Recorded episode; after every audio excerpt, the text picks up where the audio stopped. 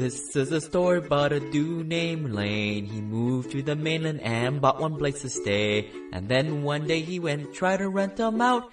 And then he became one real investor man. Everybody, this is Lane from the Simple Passive Cash Flow Podcast. Got another interview for you guys. I know some people have been saying that I bring in a lot of really successful people and it's, it's a little scary that a lot of these people are making ten, twenty thousand dollars of passive cash flow a month. I thought I'd bring in another one of my peer investors, uh, Connie Chow. How's it going? Good, how are you? Connie's been buying single family homes kind of like myself and I thought I would bring her on, run through these questions and kind of get in her mindset and also be a good way to see how she progresses next few years seems like you're ready to, your investing career is really taking off. Yeah, so Connie, how much uh, simple passive cash flow are you currently making today? Let us know how you're doing it. Passively, I would say about two to three thousand, but cash flow wise, um, is only one thousand five hundred. The reason I say that, there's, uh, I do have a couple of property in California. As you know, California doesn't cash flow the different purpose for those purchased. Uh, it's helping family members to have a place to live and everything. But at the end of the day, uh, it paid, paid down on my debt. It's other people money that uh, provided to me to help them and help me as well. So I don't count that as my cash flow, but yet um, it is one of the saving plans for retirement as well. Connie, you uh, found the whole cash flow model buying out of state rentals across the country like how I did. But you had a lot of experience. You, you said you had a couple of rentals there in California that were more the appreciation types. I, uh, I started really young, uh, 24, 25, right after college. I just needed a place to live. So I started with a condo, two bedroom, uh, one and a half bath. I moved in single, just, just need a place to live and I didn't know that I used creative financing either. I only had 10,000 for down payment. Uh, the house was 215, need 20% down to avoid PMI. So what I did is I used credit card. The credit card line at the time it had 25k, no interest, no fee for 18 months. I'm like, yeah, that's just free money. So I used that for down payment after a purchase, then, you know, the house started need some fixing and all that. So I started overstressed and all. But then six months later, I see the market for that house is 280. So I'm like, what? I didn't know what I do. I was doing. I just need a place to live. And I'm like, okay, I'm gonna sell it. So I sold it and gained 60k. Then planning to find another place to live, a studio or something, so it's less, you know, maintenance and everything for myself. But then I realized that I, since I owned the place, I bought a lot of furniture and, you know, wash and dryer. Now what, what I'm to do with so I'm, I decided to go ahead and buy a single family home so I don't rely on HOA because I find that condo when I own it, I'm not really, um, can make decision on what I can do to the place. And, um, HOA always have interference with my decision. So, so the next step is I bought a single family home, lived in there for two years and the house went up to, I bought it for 315 it went up to 550 for two years again, it's primary residence, so I sold it and gained 250 without, almost 250 without taxes. Then I was hooked.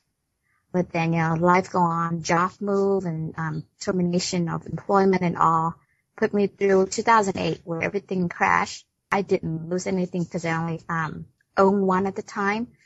But then 2009, I started buying again for rental. Um, at that time I didn't know what I didn't know to uh, by law how to rent and how to vet tenants and and all. So I went through a couple of evictions, so I I know a lot more now.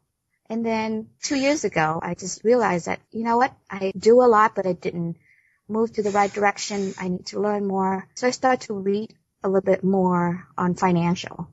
And then I stumbled through Bigger Pocket, and then then I realized that I do what the rest of people do. Put in 401k, buy a couple property here and there and don't, don't know what I'm doing. So I started to educate myself a lot more for two years now. And I started to take action right away. After a year, I learned from, you know, how to do a solo 401k, transfer out my old 401k over, buy it non-recourse loan. And it's only six, seven months and I have built up four out-of-state cash flow properties. In state, I have three. We were talking about that solo 401k, which is something I don't quite understand. Unfortunately, when you purchase properties through a self-directed Roth or I don't know about the solo 401k, but you have to get this non-recourse loans, which typically the, the terms on them are not as good as the Fannie Mae financing. What kind of terms did you get on that non-recourse loan? Yeah, I shop around, so I have a couple of the lender that I'm looking at their number, not just the fee and closing costs. I look at how much percent down that they require. Some, the minimum have to be 40% down but some can do 40, some have to do 50%, and some cap you at a certain amount. For example, if I buy something in Indy for 112,000 or 114,000, uh, maximum one of this bank can only do a 50,000 loan. Uh, fee, closing costs and everything total about 3,000. So my thinking at that time, I have enough just to buy those out with cash, but this is the time I want to build my portfolio big. Is not when I need the cash flow to live off because I still have a, a W-2. So my goal is to leverage as much as I could, but nowadays they have the debt to income ratio, so you have to have a strategy how you're gonna do it and what your goals are. It depends on the bank, but that's one of the examples that I, uh, about 114, the rate is, uh, 5.25, not too great, but, um, it amortizes over 15 years. Then I have another one better.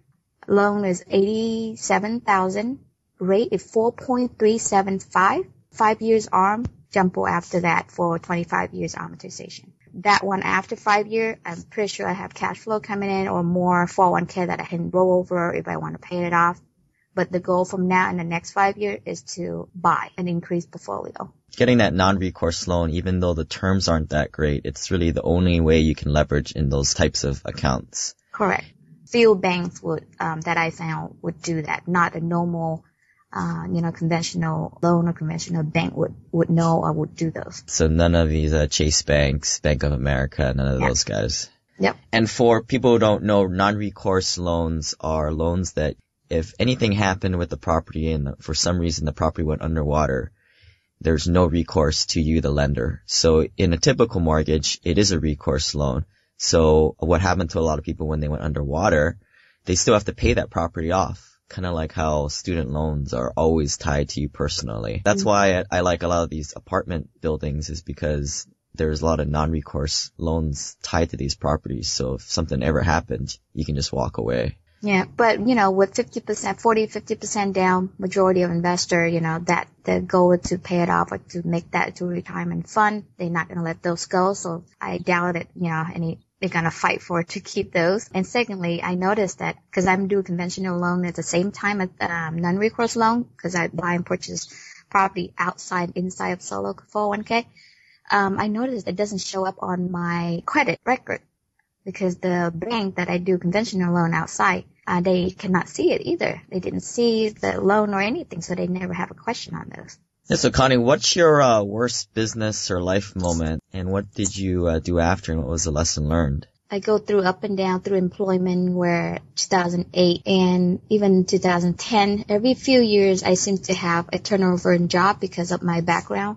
Have background for merger and acquisitions and system implementation. So I seem to attract to startup and newer build companies. So I find that is a risk, but yes, an opportunity for me to every few years I got to learn new company and new technology. But then 2010 when this employer have uh, a major turnover and it, it woke me up that I can't rely on a W-2 and what I do in real estate is not working. I need to do something else better than to start to educate myself.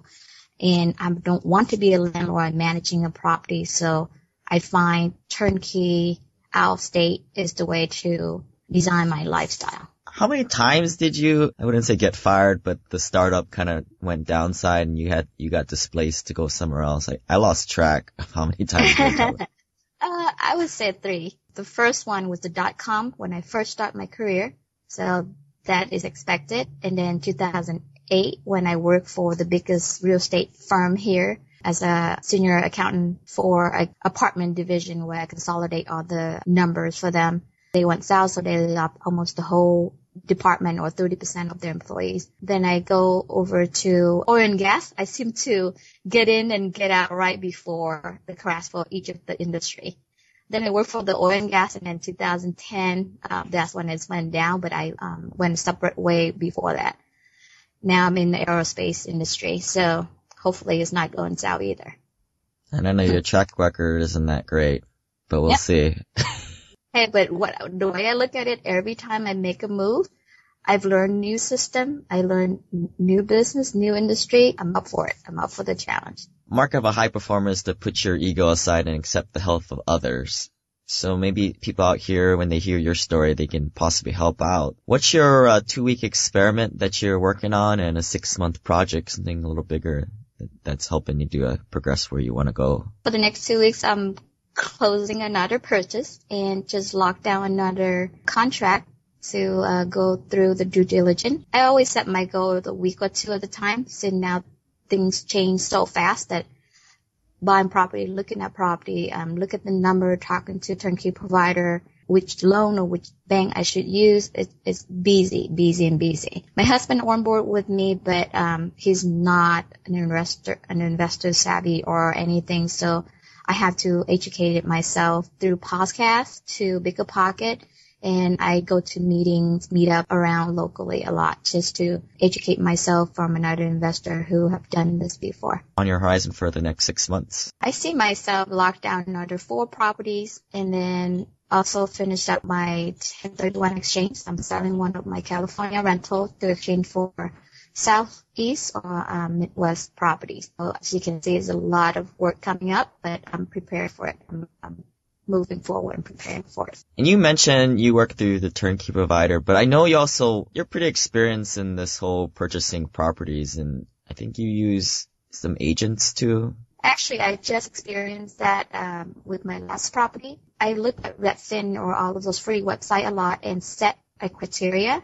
So let's say I need, I want to know that particular zip code. I set the criteria, three bedroom, two bath, and this is the price range, built in later after 1950.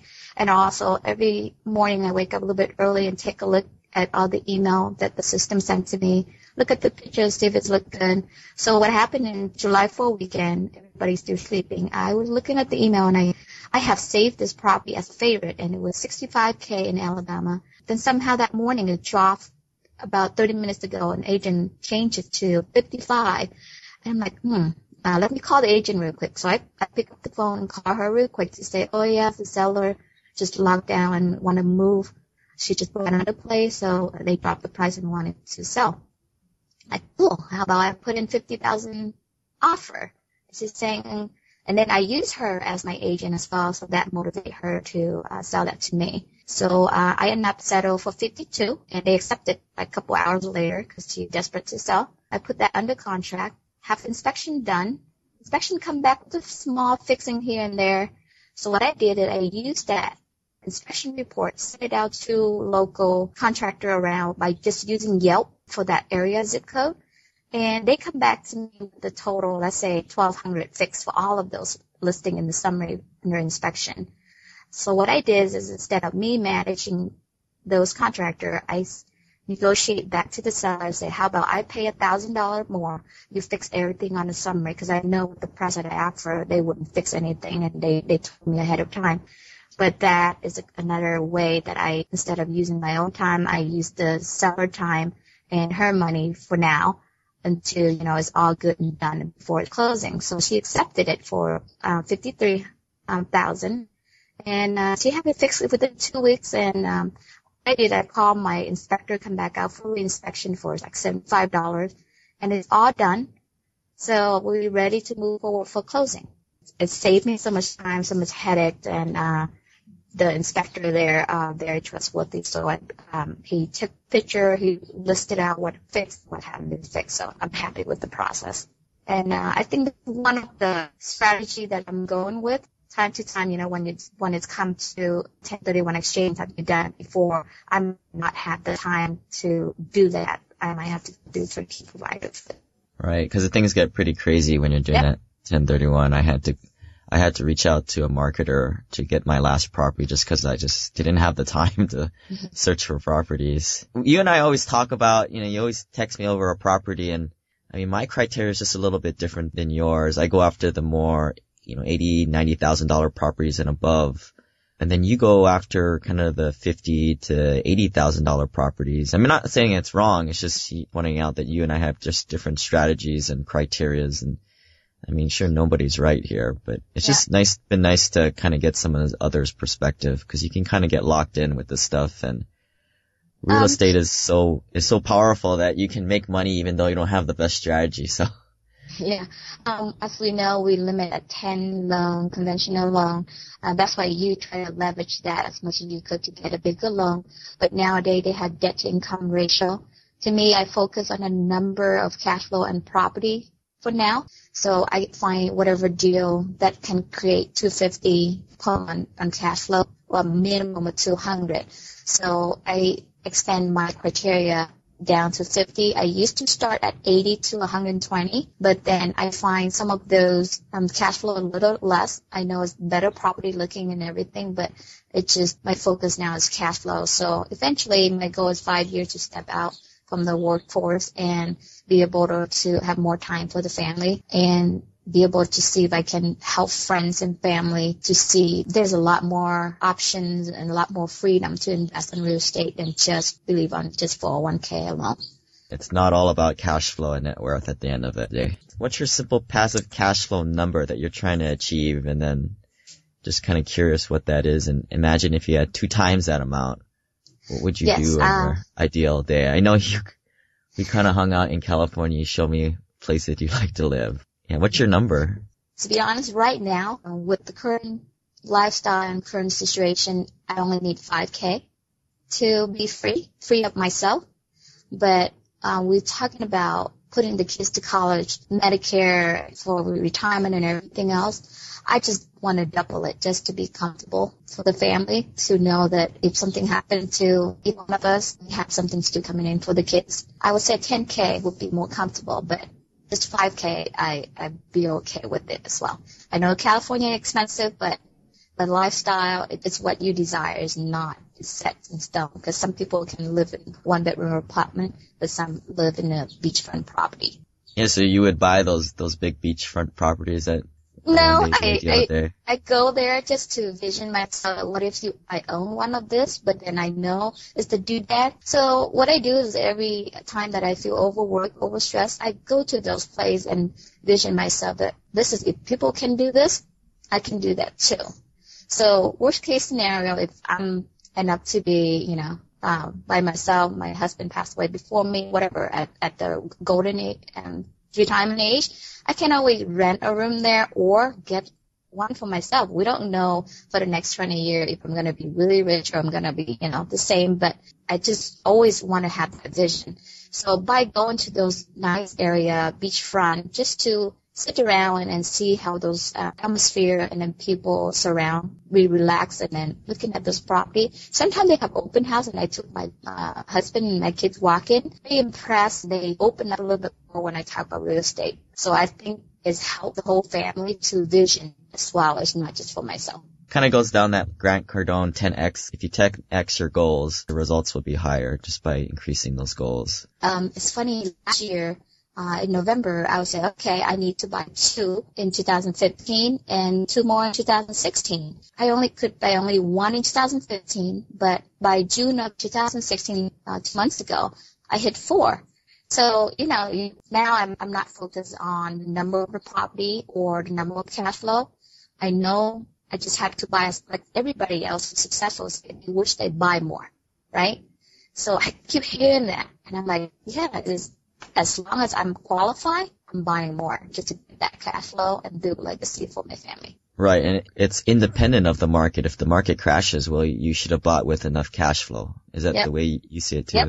Two, three hundred per property. That very conservative with ten percent of all reserve for maintenance, vacancy, property management, and um, a little bit of five percent of capex because majority of the property I bought is you know already turnkey. So for the next five year, I um, mark it at five percent. But again, we, we never know if it's going to be more. But I always have the cash reserve for those. Right. So you're taking the rent and then you're thinking you're going to probably get 65% of that back in the bank account to pay the mortgage. Correct. That's neat. Yeah, I, I usually run in my head, I usually go at 70%, but yeah, close enough.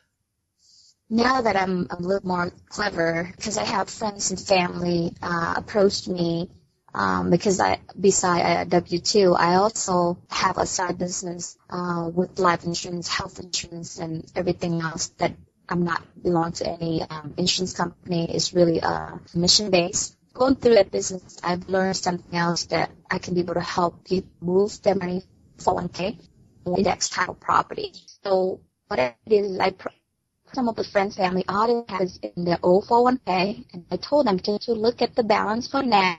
So six months later, I approached them again. They look at the balance again, and it's down for 2000 or whatnot. Keep in touch with them and talk to them and see. You see, is your fees got deducted and your balance not growing. How are you going to retire on that certain amount? If you, you know, have an open mind, let's sit down and talk about it. So I educate them a little bit on the index side, I educate them on what I'm doing on my real estate. If they wanted to learn it, I will willing to help them to move the same direction that I have. Otherwise, you know, move it out. I can pay you a fixed interest rate and I use that as private money and I can be able to buy a lot more property if they not actively want to invest for themselves you try very hard to help people like that. You know, I don't like to destroy people's paradigms. You know, if they've worked their mm-hmm. entire lives and done the 401k and they're close to retirement, I don't want to really pop people's bubble. I mean, that's kind of why I made the website and the podcast because it's kind of self-selecting. If people are searching for or recognizing that their situation is not working and they're not going to get to their goals, which is to retire before they're 70 years old. But what I find is all friends and family, they're all middle class, they're all, you know, busy working and all they know is 401k because that's what the employer and the government put it out in the public. Nothing, nothing else like real estate, like what we learn when we, you know, want to desire for our own life. And so I, if I, I see myself see it before them, I just want to wake them up. I just want to help see my side.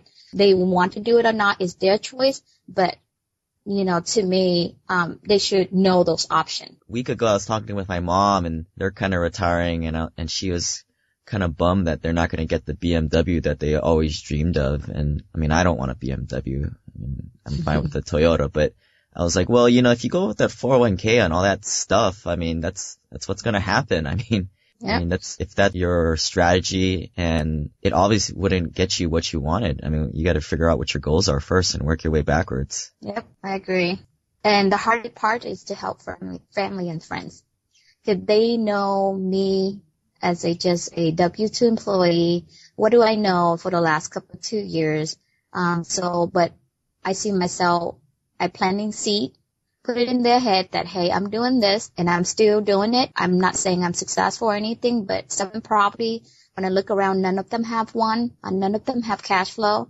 Here and there when we hang out or chit chat, I just follow up and see where they at and I share what I'm where I'm at as well, just so they know that I'm moving towards where my goals are and that if they see that that I'm getting where I want, they would want to motivate and look into it as well. I mean, there's nothing really special about you or me. I mean, it's just regular people. I mean, actually, a friend of mine, old high school friend of mine, he's reaching out to me, and that's what was my first thinking. What does he know? He's just an engineer. He's nothing on the financial side. Why did he doing this? Is he have a trouble in his job? But no, he was just fine.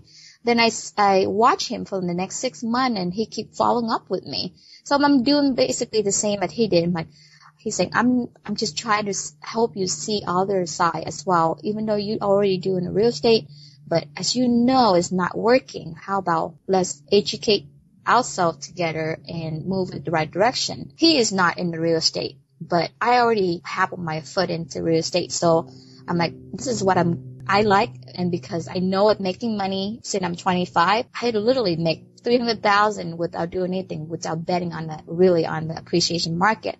I didn't know what I didn't know, but the time was right. So it helped me. And now that I know, you know, to convert all of those to cash flow, I'm going to go full force. As soon as I know that, I just act on it right away. So I don't waste any time. I don't know if you subscribe to Tony Robbins material, but he talks about two things that we're trying to gain perfection at. The first is the art of fulfillment and the second is the science of achievement. Do you have any, uh, words of wisdom on ways you achieve the science of achievement and the art of fulfillment? Yes, for me, really is I want to be free. Uh, now that I know the freedom is not really um, the cash that you have is the time that you want to do whatever you want to do. The Majority of people around me doesn't get that sense. So it's funny. Um, the other day I post on Facebook how when you vision a, a plan, you thought it's way smooth, but um, but the reality is up and down, up and down, right? You go through hoops just to get through certain um, obstacle. And then one of the friends and family say, uh, respond saying, it's, yeah, don't expect everything is up. But then I respond back is, don't wish things is easier, right? Wish, wish you have better skill or something that uh, Jim Rohn um, used to say he respond that you can't bring it with you. Basically, when you die, you can't bring it with you. And I totally agree. The coffin is only fit for one person. There's nothing else you can put in it. But legacy live on. That is my, always my thinking, that legacy live on. I'm going to prove to my own family that I come here with nothing, but I learn and adapt and I'm gonna do well, and I'll prove it to them. If I can free myself, I can freeze you up as well. My vision is just to have more time for myself, do what I like to do. Really, me, I like cooking. I like, you know, yard a little bit. So you've built yourself a nice portfolio. What's kind of your uh, secret of science of achievement that you've done that? I don't know. I guess it's my personality. Once something that I find out it, it working, I tested it and it worked. I just move forward with it without second thought. Hey, if I fail, that's something I should learn. So I keep doing that since I'm growing up and that helped me moving forward. And I have a curious mind. I keep moving forward when, and I'm always curious, why is the rich getting richer? And we all working every day so hard and we couldn't get there.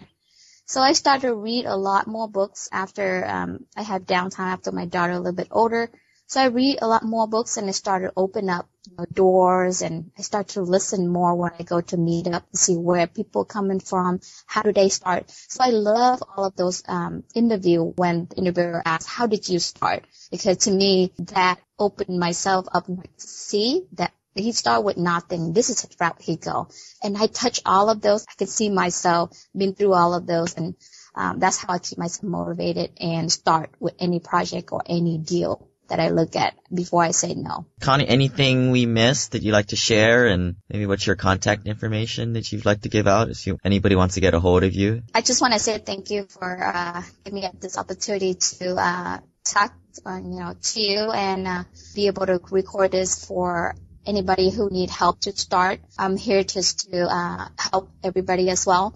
I go to meetup, see a lot of newbies. Um, you know, everybody want to flip here in California. but there's some they don't have that money and barrier to entry in California is high.